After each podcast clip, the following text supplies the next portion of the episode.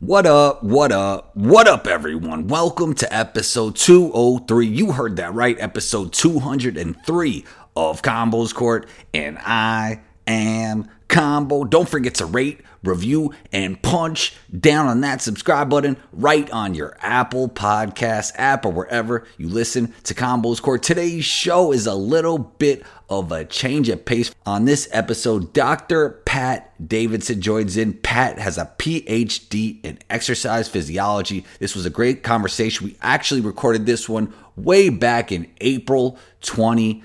20 men. You could find Pat on Instagram at Dr. Pat Davidson. That's Dr. period P A T D A V I D S O N. You know you can find me on Instagram at one two combo. That's Oni T W O C O M B O. Intro music by Luca Beats. Let's get into it.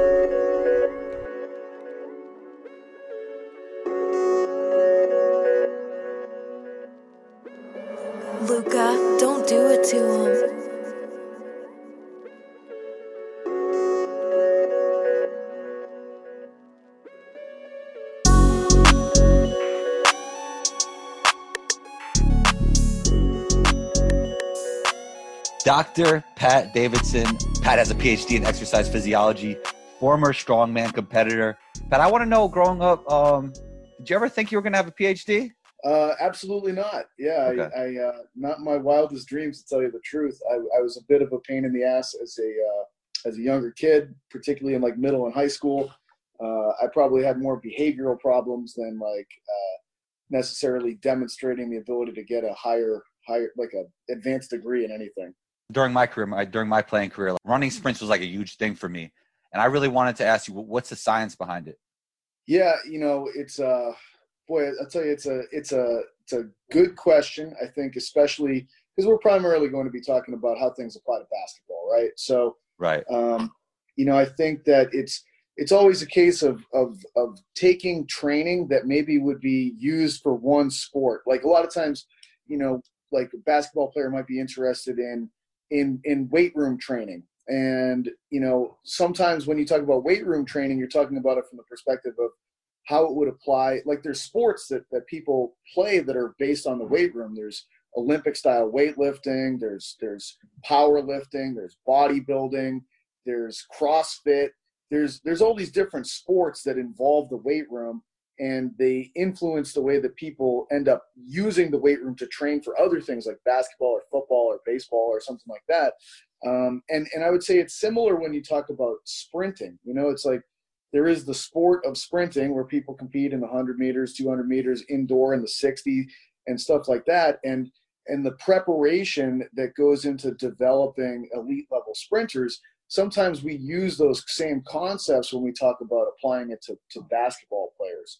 And um, and it's it's interesting that that's kind of how the way the way that things work from a training perspective. We borrow the concepts that the elite athletes in one realm use and we kind of bastardize them and do oftentimes kind of a, a so-so job of implementing those same techniques when we train other athletes with those methods.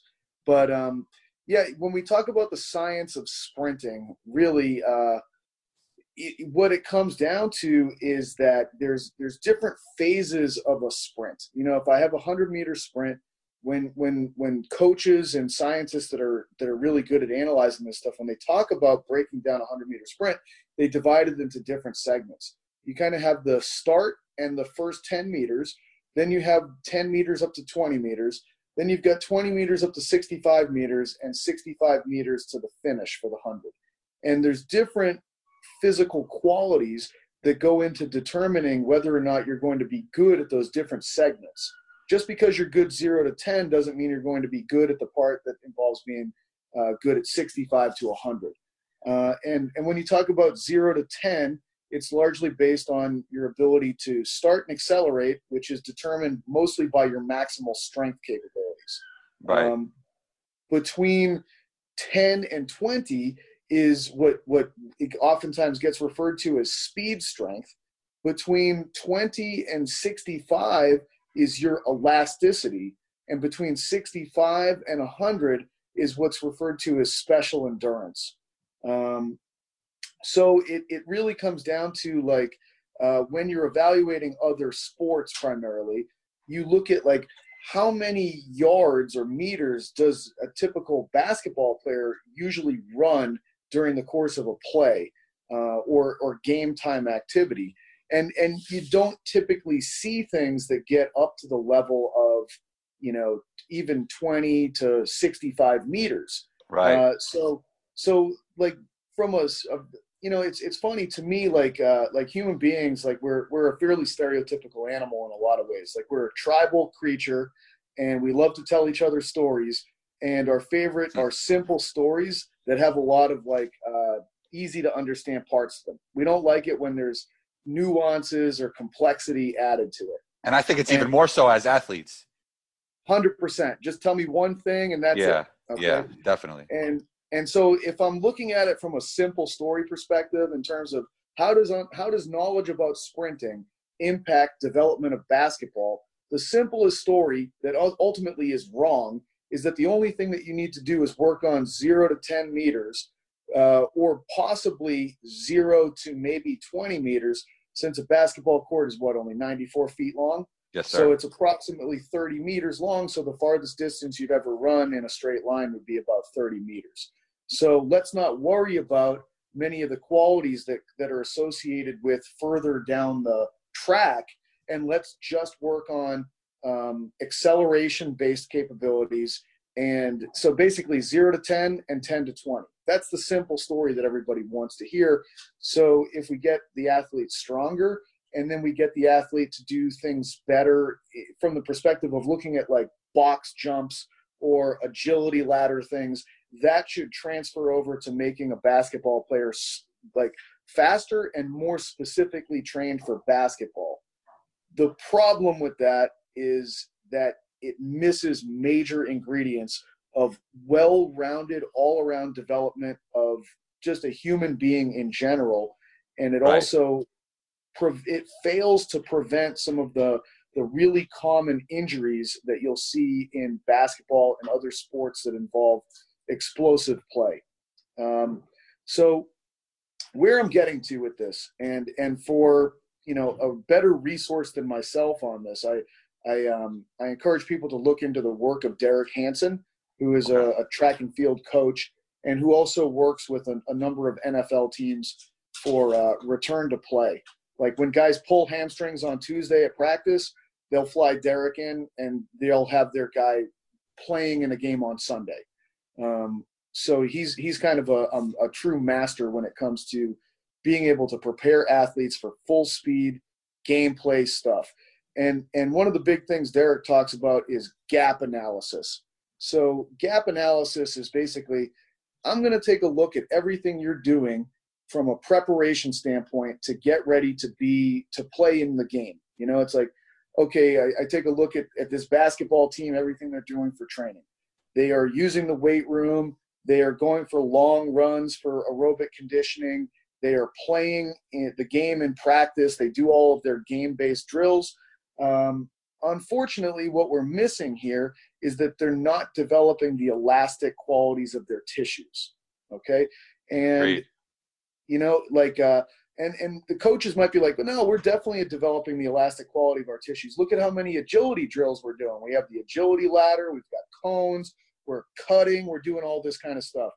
And, and if you're looking at it from a scientific perspective, you know, it comes down to ground contact times. And agility drills are, are slow, long duration ground contact times. They're too slow to actually develop the elastic qualities of the tissues. Uh, you don't really develop elastic qualities until it's very rapid, very short duration ground contact time. And that's what happens for sprinters when they're actually reaching towards and near top speed. It's, a, it's purely an elastic event when you're hitting top speed. Um, now, where, where this is all getting to is, you know, there's two primary types of tissues that we're trying to develop in athletes that have to be explosive and have to be fast. And that would be muscles and tendons. And you can think of it from the perspective that the muscles are the brakes and the tendons are the springs. That's their primary role. Uh, if all we're doing is training in the weight room and training with agility drills and not doing anything that's top speed or very uh, short duration ground contact time, we're only training the brakes of the vehicle. We never actually train the springs to behave properly like springs. Uh, so, you know, when you have failed to develop the springs properly, the athlete oftentimes tries to get the brakes to act like springs. And that's a huge problem.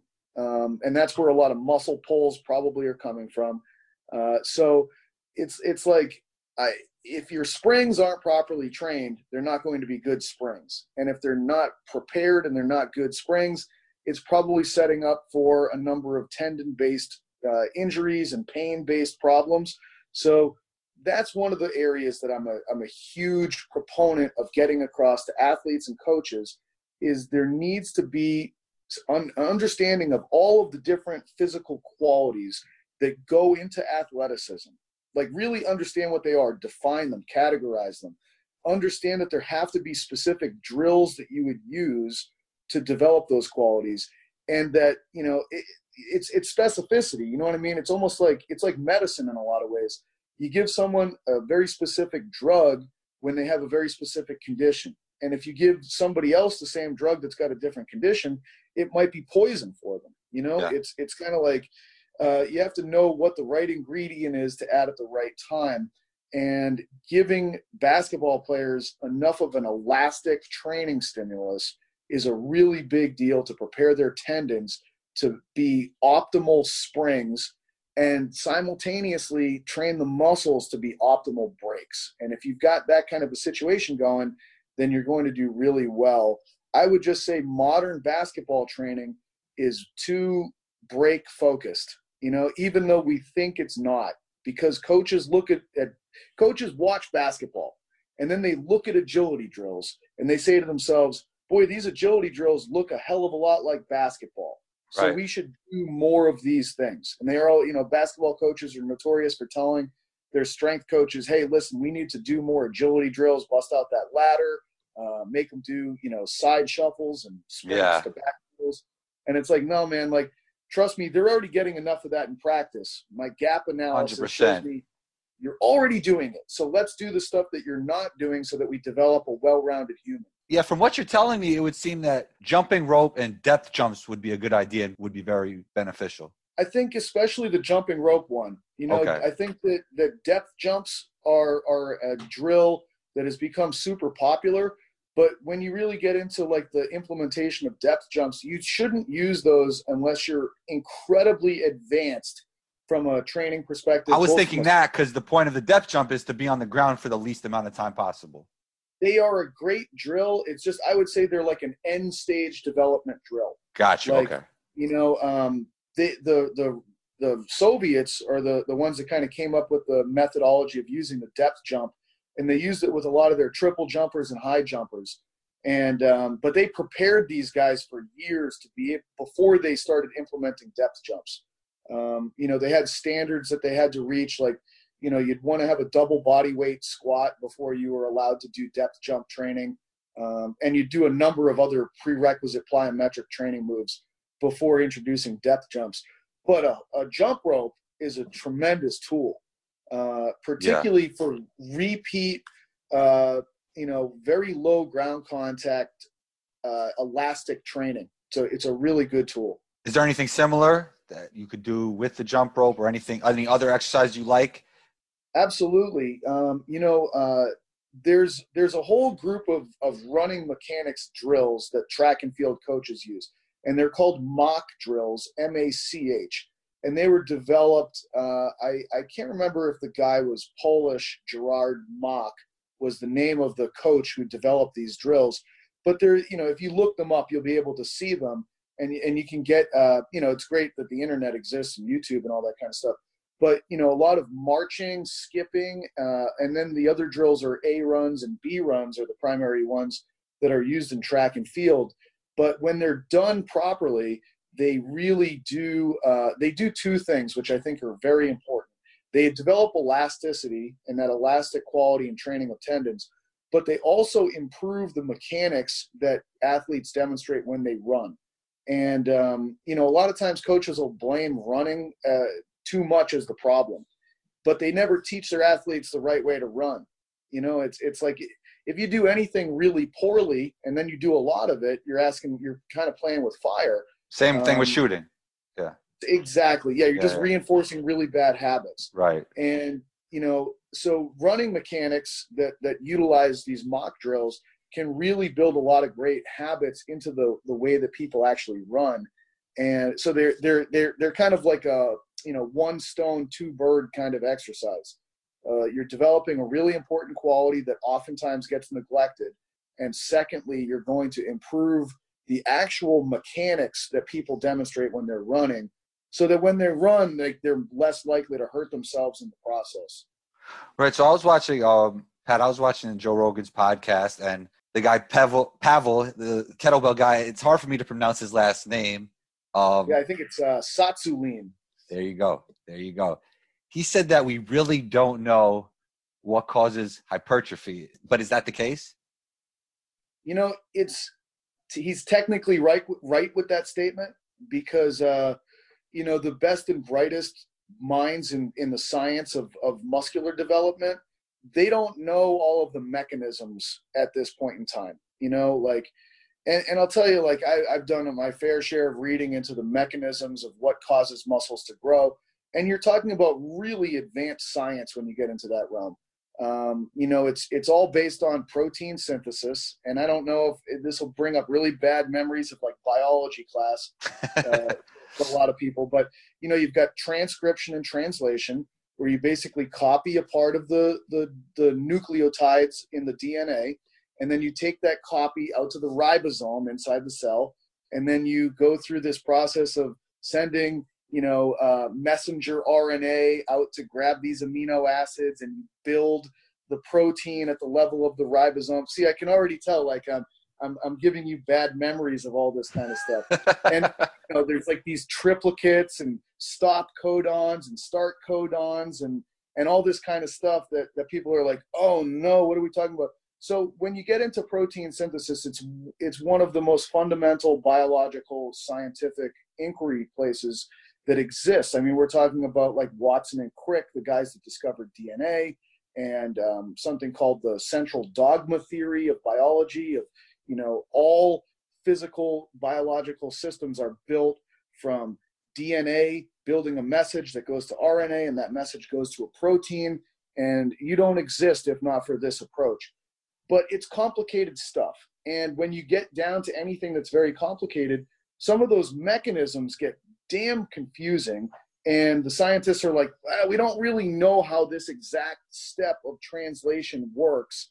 So it's a technically correct statement that Pavel's making in terms of, hey, we don't know exactly how this stuff works in terms of like what causes the exact molecular changes that lead to muscle hypertrophy. But do we know what Right. methods cause muscle yes. gain?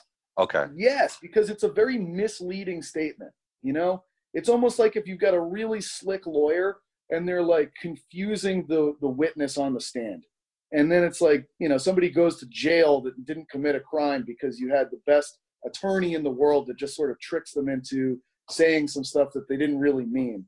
Um, so yeah, we kind of we know pretty damn well what you have to do in order to gain some muscle mass. You know, and and it's it's pretty simple and straightforward for the most part. Um, you know, step it's like a two part thing of combining the weight room with the kitchen in an appropriate manner. The Right. kitchen is probably a little bit easier to describe. Like you, you know, everyone has a maintenance level of calories that keep them at the same body weight. And there's a, a threshold point where you would be hypocaloric and you would start losing weight. And then there's another threshold point of being hypercaloric and you start gaining weight. Okay, so if you're going to gain muscle mass, you have to eat a hypercaloric diet. You can't eat maintenance, and you definitely can't be hypocaloric. Is this the law of thermodynamics? Well, thermodynamics is is definitely part of it. Yeah, like Yeah. uh, you know what when that when we talk about that, we usually talk about like adaptive thermodynamic changes in people to where you know, if you continue to eat more food, your body will just simply like learn to burn calories more effectively. You know Right. what I mean? But and if you're having trouble hearing me, it's it's uh, 7 p.m. right now in Manhattan, and it's uh, it's that time for five minutes where everybody screams for the uh, medical responders. Salute, salute Uh, to them. Yeah, we got fireworks going off. There's all kinds of, you know, it's an interesting time with this quarantine. Most so, definitely. So, Pat, during this quarantine, um, a lot of people will be working with their body weight. But is it tough, like with no weights? Like, Yeah, it makes it more challenging, that's for sure. You know, Yeah. um, but I would say that there's still plenty of low hanging fruit, and and and it it still is this explanation of the kitchen plus the the weight room or just training your muscles that'll that'll accomplish this thing. And like I said, like you you got to be able to eat enough food to actually drive the process and gain muscle mass. If that's not part of the equation, it ain't gonna happen. so you could Right. gain muscle with calisthenics. You absolutely can, especially if you're just Okay. eating a diet that goes above and beyond your maintenance level of calories. Um, now, the thing is, you don't need to turn into a big fat bastard either. You only need to go above and beyond your maintenance calories by about 250 to 500 calories to basically get all the benefits without lumping on a ton of additional fat too. Because for basketball is, is a, is a like fat don't fly is the old saying. Like if you want to jump high and run fast, you can't be fat. It's not going to be. It's just extra tissue that's hanging on you. That's that's only going to to be a problem uh, from the perspective of running fast and jumping high, and the ability to do it repeatedly. But um, yeah, nowadays, like if you don't have enough muscle mass, you're probably going to limit how far you can go. You need some body armor to be able to bang and, to get some rebounds down low. Uh, when you got dudes like LeBron James at like six foot ten and 265 pounds, uh, you know, just Right. checking on you, like he's going to move you. If you don't have any body armor, you're going to be bruised up and banged up by the end of that game. What are you But yeah, the weight, uh, the weight no, room go ahead. is the other part of this, and and it could be bought. Look, I think a lot of people are are they could get incredible results with body weight training. Um, you know, we're not like let's say you're you're the most elite power lifter in the world, and you bench press 600 plus pounds, or you squat a thousand. Like you're gonna struggle with gaining some muscle mass if if you don't have weights. Uh, but if you're a regular person or even just a regular athlete that doesn't have this huge training history with strength training, trust me, you can do plenty of body weight drills and, and gain some muscle mass. The trick to it is, you know, uh, generally speaking, you would say that like the rep ranges that lead to um, gaining muscle mass are anything between six reps and 30 reps is a is a good range that you Really? could work 30 reps. yeah, all the way up to 30. That's that's uh, a lot of the newer research has shown 30 reps is just as effective as 10 reps um, Wow. for for being. The trick though is you got to work hard. You know what I mean? You got to put substantial effort into those reps. They can't just be. You, can't stop when you're. You know, you could have done 15 more reps, and you're like, "Nah, I'm bored. I'm just I'm just gonna stop." You know, you have to get pretty close to where you wouldn't be able to do any more reps. Like, and if it's a higher rep count, it's going to burn. It's going to be really uncomfortable. Um, but I guarantee a lot of guys out there with just push ups and body weight squats and split squats and, you know, go to a playground and grab like some, some handlebars. Do you Uh, like unilateral work for, for basketball players? Yeah, it's great. I mean, Yeah. it's great for everybody, you know? Okay. Um, I, I don't really distinguish basketball players that much from almost any other human. Right. Like it's there's certain qualities and movements that are essential to include in a program for anybody. And and the thing is like there's there's probably so many uh, charlatans and and smooth talkers out there that are going to trick people into buying basketball specific programs and this that and the other thing. You just need a good solid human specific program that includes all the big basics in it and is organized appropriately. That gets you to work hard while you stay safe so that you don't injure yourself in the process. The biggest thing when it comes to hypertrophy or results in general, there's two words that are going to trump everything else, and that's consistency and adherence. You got to get on a program, and that program is, you know, there's a few numbers that come to mind uh, three and 50, okay? Three times a week, 50 weeks a year. If you can do that, you're probably going to be great. Um, you know, and then if you just stick with with basic movements, you know, um, the way that I, you know, I, I don't want to go into all of the categorization categorization systems, but you know, some kind of a squatting motion, some kind of a hinging motion. You got to push with the upper body. You got to pull with the upper body. You got to do it horizontally. You got to do it vertically. Um, you know, if if you include those as your big basics, uh, and you do it three times a week for 50 weeks a year, yeah, 50 weeks for throughout the year, like you're you're going to get good results if you try hard and you stick to a plan. You know, it, those are those are really the biggest pieces to me. Um, and then, like I said, it, you could you could be working from reps between six and 30 and get the same kind of muscle gain results.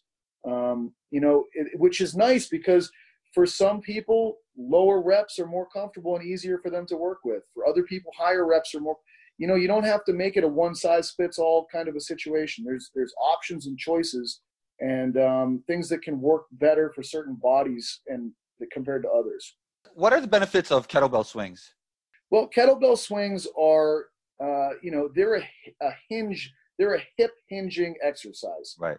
And they uh, allow you to be able to create a little bit more velocity than, let's say, a deadlift. Uh, like, I, I have a very specific way of categorizing exercises. You know, I, I create a motor program, a motor pattern, uh, a stance, and a movement plane that I have people go through. Okay. So there's, I have 13 different motor patterns that people can train. And one of those motor patterns is a hip hinge. And there are certain exercises that fall into the hinge category. The deadlift is one of them. Like oftentimes people are familiar with single leg deadlifts as well. Um, you know, Romanian deadlift, stiff leg deadlift. Morning. A good morning is also a hinge. Yep.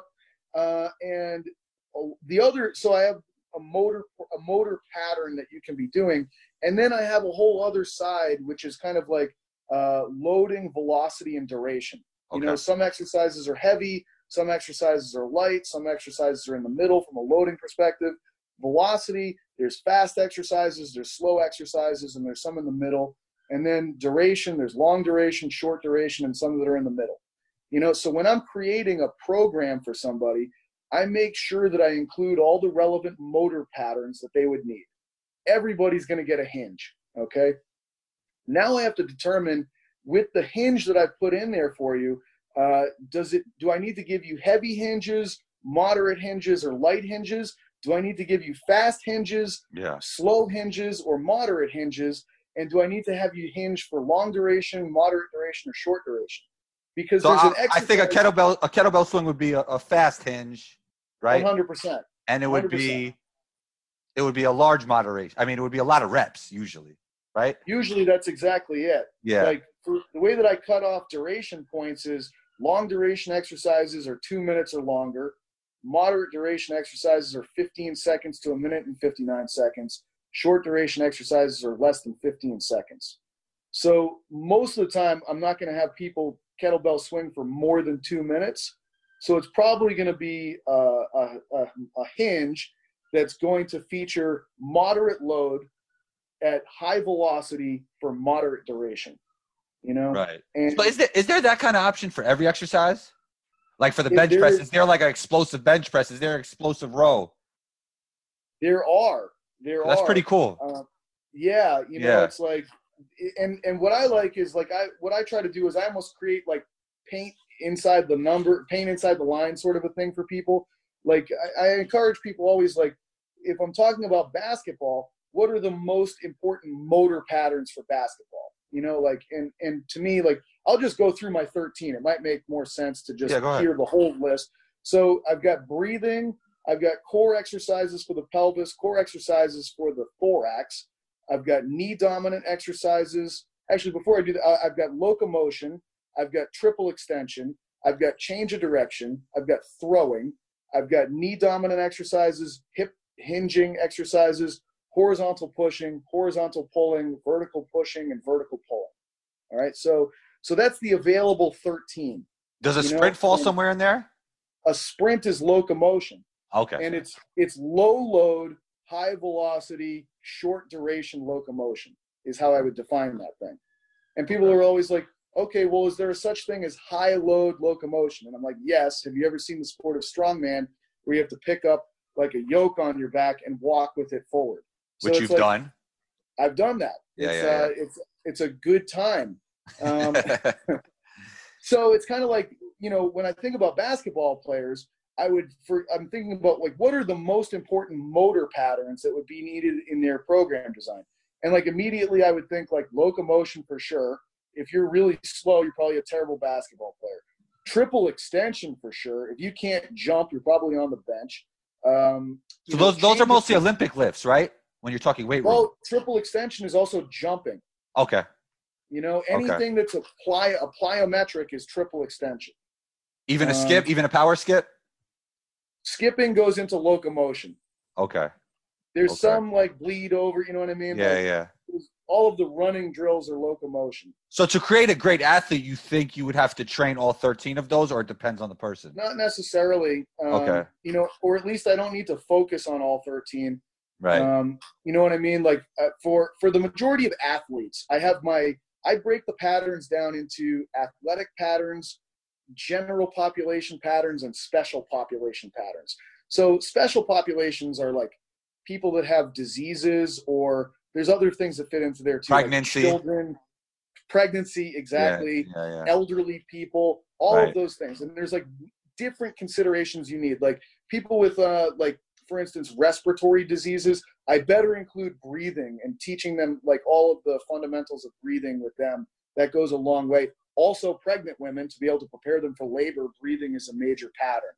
Right. Um, so then there's general population and mostly their goals are to look better and to be healthy. Weekend warriors, yeah, right? for sure. Yeah. It's like you know but but they don't like if i take a you know i'm in i'm in new york i get a lot of general population people but a lot of them are like finance guys and like wall street dudes or something like that like if i try to make them do like breathing drills they're gonna you know cut my head off or something like that. I better like horizontal push them like crazy so that they can develop their pets you know what i mean? So it's like there's certain patterns that make tons of sense for certain populations.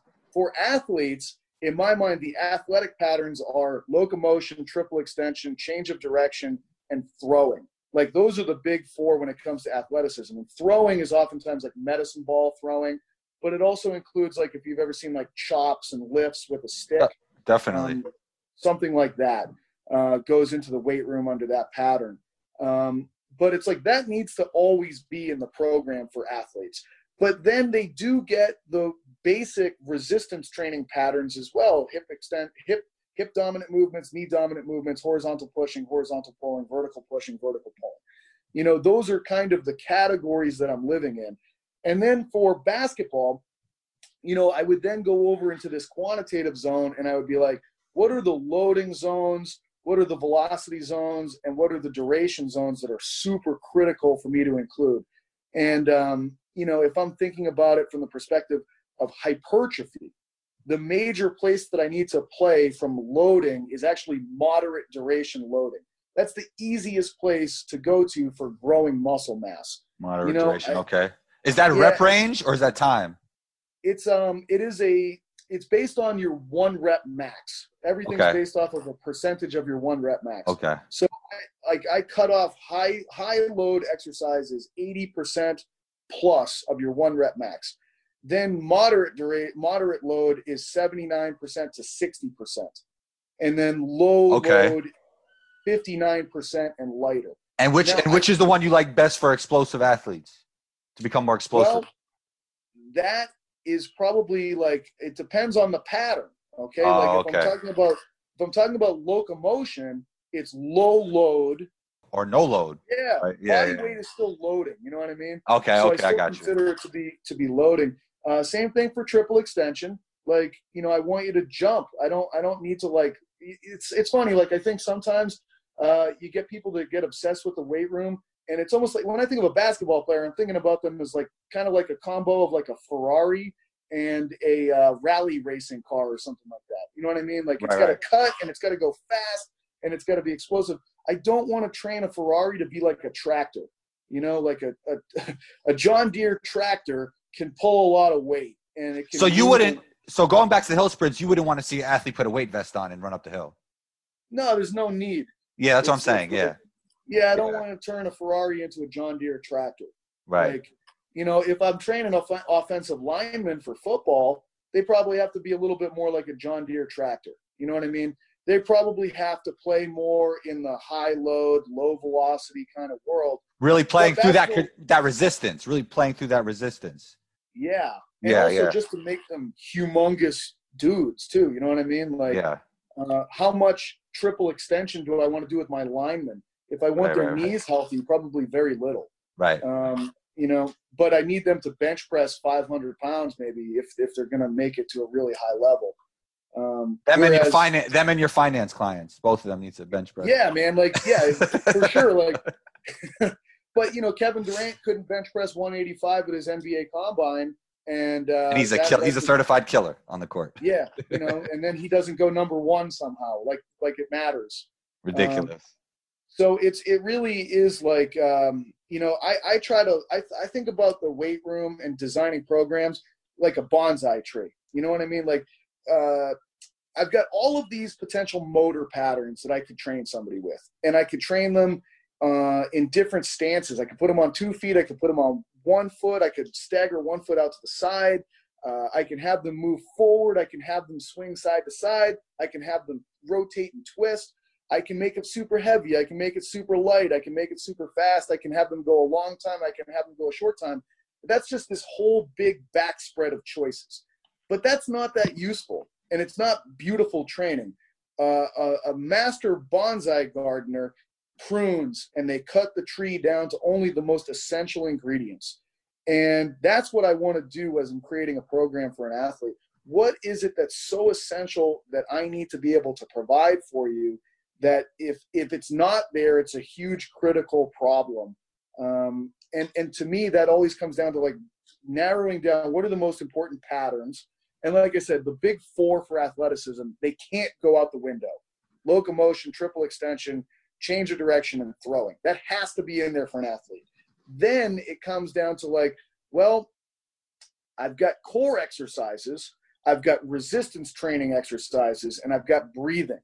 You know, like which a lot of these things are secondarily working your core, right? hundred percent. Yeah, right, right. You know, if if I if I use the right choices for the way that I set you up to squat, you're gonna have tremendous thoracic development of your abs and everything else. And you could do the extra stuff if you want, but you're gonna get a you're gonna get your abs. yeah, man. If I'll tell you what, if I take the kettlebell you were talking about for a swing, and I have you hold them in front of you like this and squat like that, and it's the right weight, your abs are going to be torched. Right, You know, right. um, you know, there. So it's kind of like I always get I, I get questions like this sometimes. Like, what do you think about a kettlebell swing for a basketball player? Yeah, I know. Like, well- I, I seem you don't you don't seem to like those questions too much, or you I actually love them because I think that it leads to like a know, teaching, it's- it's a almost like- lesson. I try Teach to re- lesson. I, I'll try to reverse it in some ways, and it's almost like, hey, what do you think about um, you know dribbling drills with the left hand for a basketball player? right. It's like, well, it's a it's part of the overall strategic plan of like preparing someone potentially for what they would need as a basketball player. But it also kind of depends on like, is it a big or is it a ball handler? You know what I mean? Because some guys need specific skills about the post and how to box out. Because I'll tell you what, this dude, if he's ever dribbling with his left hand in open space, this is a disaster. We don't even want this dude ever to do that Right. versus right. somebody else, it's like, well, this is James Harden, man. Like this is the most important thing that this guy does. Like if he suddenly loses this capability, the whole Houston Rockets team is screwed. So it really, I hate the answer of it depends, but it's such a big area of it depends. case by and for case me- basis. Case by case basis. Exactly. Like if I've got Brandon Ingram, for instance, and and this dude needs to go down and bang on the blocks with with LeBron, you know what I mean? Like he needs to put some muscle mass on. Uh, that's probably a huge piece for him. So for him, maybe the focus of the training plan goes a little bit away from locomotion and triple extension and throwing, and it needs to be put on hinging and pressing, A different focus. A different focus. Exactly. Yeah. You know, so so it really like from a general perspective, when I think about like let's say 13 year old basketball players that need long term development, I I would say the most important ingredient is the athletic patterns. You know, make athletes athletic, and then Right. have them learn how to lift weights properly. But it's probably not going to be the focus. Versus, Is there an age you like? Is there an age you like for um young players to start lifting, or like to not lift? Pretty much. Well, I just think it's how they're lifting. You know, Okay. it's like if I've got, I, I think that you should start kids early because it's all about teaching them good habits for life going forward. Okay. You know, um, but I don't. I'm not going to make these kids do it like like crazy sets where they're going to failure. And I've got these Instagram things where the whole team is screaming and going crazy because they get their one rep max squat. It's like, man, this is a six. Just foot, loading a whole bunch of- inch- Just- loading a whole bunch of weight on the kid's back. yeah, like this is a six foot four inch, thirteen year old boy yeah. that is like a baby giraffe. Like I, I don't want, I don't want to try to crush his skeleton right now. Right. I Right. just want him to learn how to squat properly. right. Um, you know, like so that when he's 18, now he's got five years of doing this pattern properly. And you know, it'd be the same thing of like taking a nine-year-old who just learned how to shoot a basketball and putting him under the lights for like a three-point shooting contest. right. like, It's gonna be a train wreck. yeah. for um, sure. you know, sure. But if I just teach him, like if I put him near the hoop and I have him practice over and over again, nice, you know, nice mechanics and how to integrate the legs in to be able to create some thrust and like Yeah. how to have a proper follow through and use the backboard and like, you know what I'm saying? Like just teach them sure. the fundamentals so that when it's time to focus on that thing later, um, they're doing it the right way.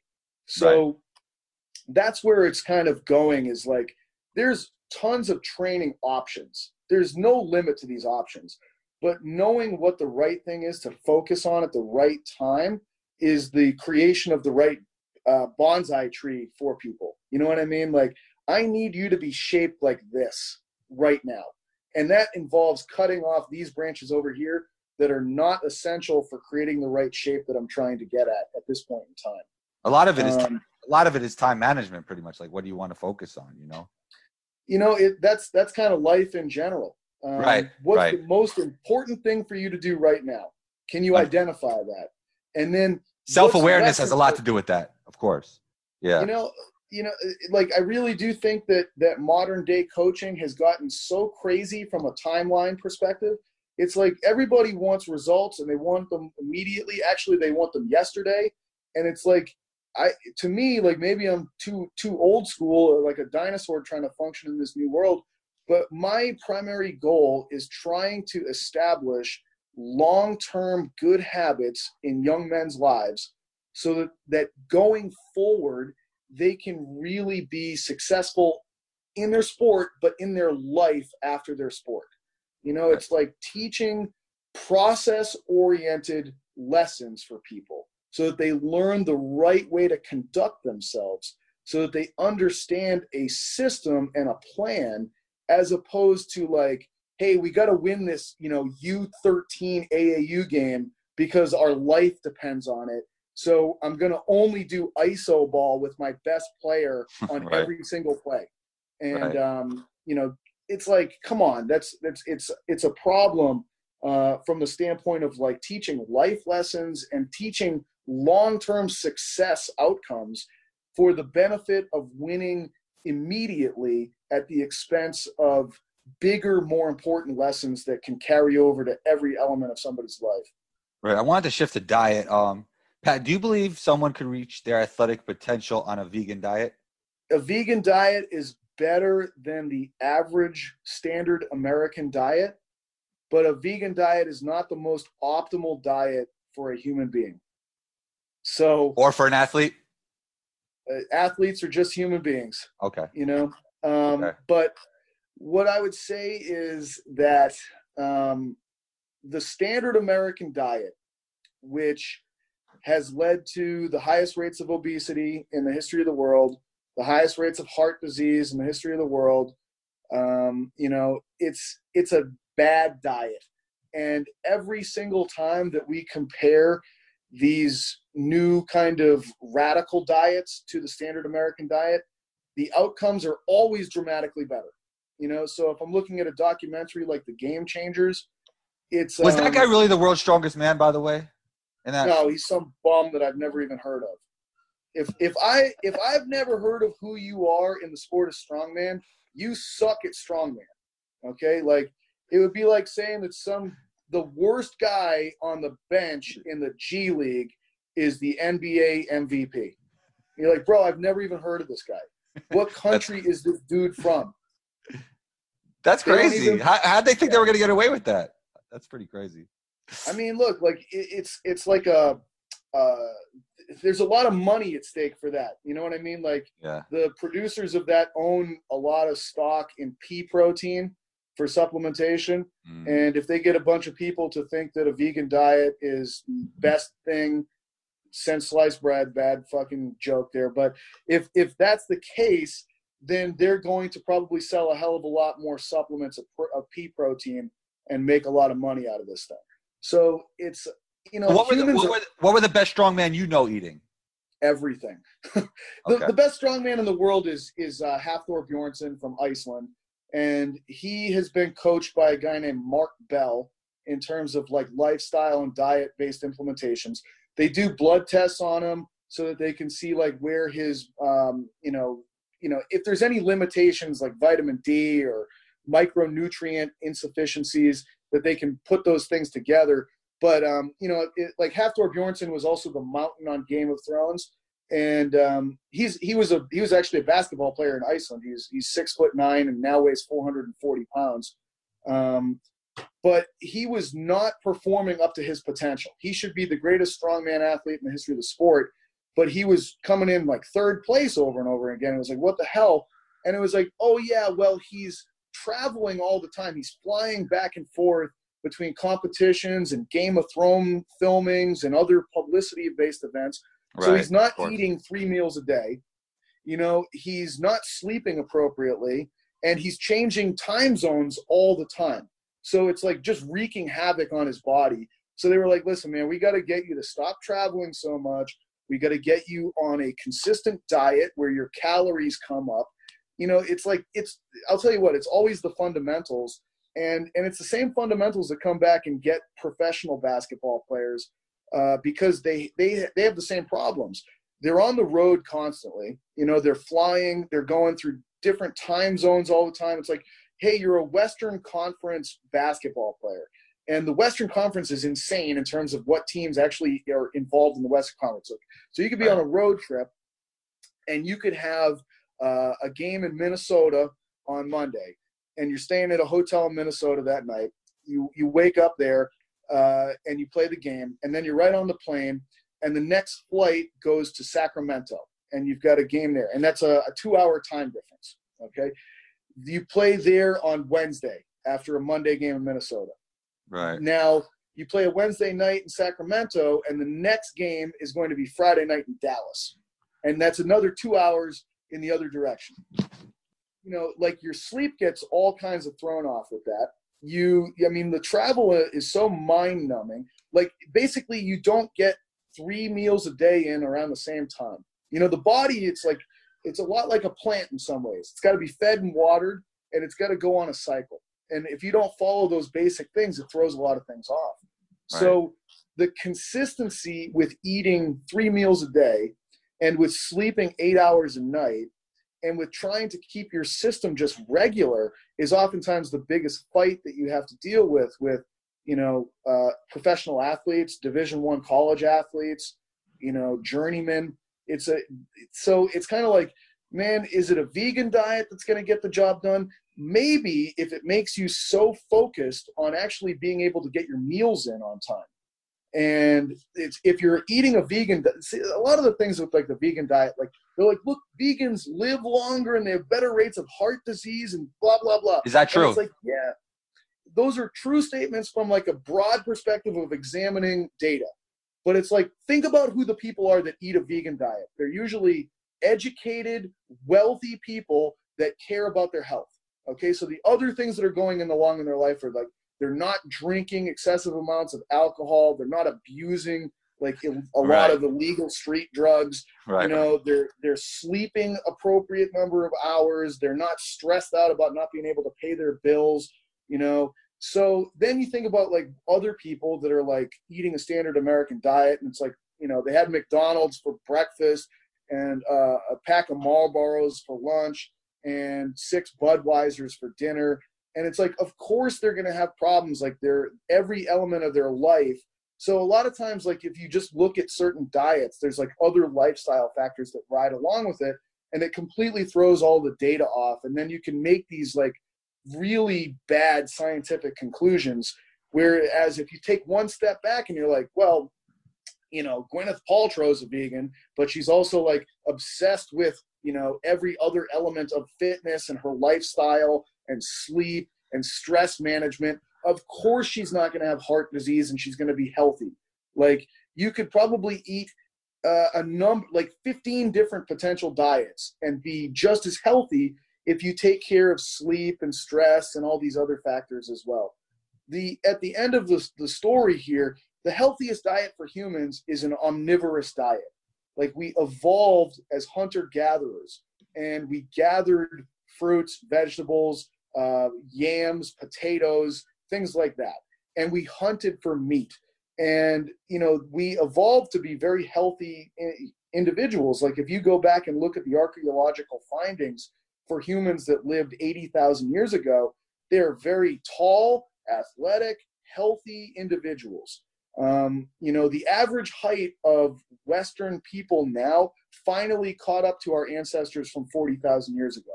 When we introduced like farming and other dietary factors, we actually shrank. Like, average height of the population is the single best indicator of the nutritional status of that population.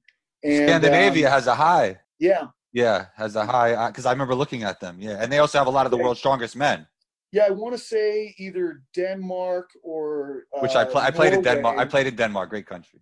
Did you? Yeah, I think Yeah. that either one of those countries has the highest average height for any population. Right, one of those the. Scandinavian countries. Yeah, Yeah. yeah. So you know, it's it. But the, the truth of the matter is, the omnivorous diet. Like Michael Pollan's written a number of really good books that kind of cover this. Like uh, most of your diet should be, uh, you know, plant based. You you still want to eat meat though. Like like meat is still going to be your best source of readily available, digestible, and absorbable protein sources Right. um, you know, and don't eat things that your grandmother wouldn't be able to pronounce on the nutrition ingredient label. Um, you know, Yeah. generally speaking, shop shop around the perimeter of the grocery store and don't go into the middle of the grocery store. If it's in a box or if it's in a can or if it's you know in styro, like like those are the, the places that you kind of want to avoid. But if it's like vegetables, potatoes, rice, meat, Things from the earth. um, Things from the earth. literally things from the earth. Yeah. Right, right. Before we get But- out of here, Pat, for sure. Yeah. Before we get out of here, Pat, um, I wanted to ask you. Uh, you've been more than gracious with your time, but I wanted to ask you what you feel is the biggest misconceptions when it comes to sports performance and athletic training. Well, I think sports specificity is one of those things that's incredibly misconceived. Um, you know, it's it's kind of like like humans overall. Like we have the same bones, we have the same joints, we have the same internal organs. Um, developing health and you know uh, addressing physical fitness is is more general than it is specific. Like watch out for the guys that are like, yeah, I've got this very specific basketball program for 13 year old kids. It's like, man, 13 year old, ba- the best basketball program for 13 year old kids is probably playing a mixture of sports and also working with a coach from a fitness perspective that teaches the basics really, really well. Um, Right. teaches you how to run, Keeping it simple. Keeping it simple. yeah, run, jump, throw, lift weights Yeah. um, and and also just like don't play basketball year round. I think that that um, you know it's funny. The Russians did a study years ago. They had more flexibility with what they could get away with. Hmm. Um, you couldn't do this in the, in the United States, but they took a group of of youth athletes and they divided them into two groups. Okay, one group they focused, and I, I think they would have been starting this around 12 years old. They focused them on one sport and the other group they had uh, do a variety of activities and learn how to play a whole bunch of different sports.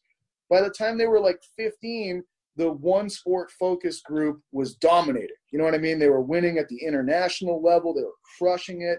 The mixed sport group was like doing so so around 15. I'll tell you what though, by the time they got up to like 18, the tables had turned. You know, the group that started off playing mixed sports, all of a sudden when they were in their primes of, of like really getting to like where you'd be an elite level athlete, they were starting to dominate on the international level and they were crushing it. The group that had only played the one sport had really fallen off by that point. That group that played one sport was more injured, they were more psychologically burned out. Their peak was compromised by focusing on one thing too early. Like, we are meant as an animal to do a variety of activities and to, become very well rounded early. And then once you are reaching like your physical maturity now you can focus on one thing. And you're going to bring all of those like the, the movements that you learned and the, the skills that you acquired they can translate over very very nicely to one sport. Like hockey's done a pretty damn good job of this um, and what you'll see at the really high levels is like the american hockey players are really good at batting the puck out of the air for goals. Right, the right. European hockey players are great with using their skates to be able to redirect the puck to their stick. And it's like, oh yeah, well the American kids played baseball and the European kids played soccer, and those Right. are really valuable skills at the really high level. When I was So overseas, never- when I was overseas, we used to play soccer for fun, like after a win with the basketball on the court, and they were just like so much better than the Americans, the kids from abroad. Well, you remember you remember Hakeem Or the guy- Olajuwon? yeah, the pros from You know- abroad were better than yeah. Yeah, you know, they talk about like Hakeem Olajuwon had the best footwork in the history of post play. And he didn't Yeah. even play basketball until his late teens. He was a soccer player early on. Yeah, it's crazy. And um, you know what I mean? So it's it's kind of like, you know, I always tell I always try to get this across to like parents and their kids. Like, listen, the cream is gonna rise to the top. You know, it always does. Um, I don't know if your kid's gonna grow. I don't know if they're gonna stay the same height. Uh, I don't know what what the ultimate end point is for for your son or daughter. But I can tell you that life will continue on after sports, and you want your son or daughter to be as long term successful in whatever life holds for them that they can be, which may be sport for a long time. But there are good habits that you can introduce to your son or daughter's life that start now that will continue to carry over throughout their entire life. And and some of those things are are health, fitness, and lifestyle.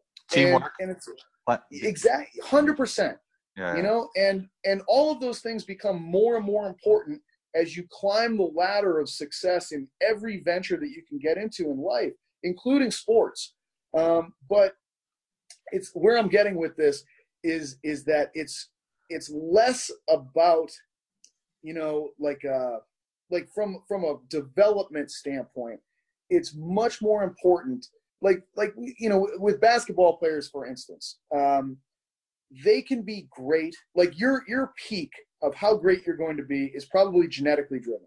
Okay, but maybe your peak, if you have terrible habits as a human being, only lasts for three or four years, and then like nobody remembers you. Whatever happened to that one dude?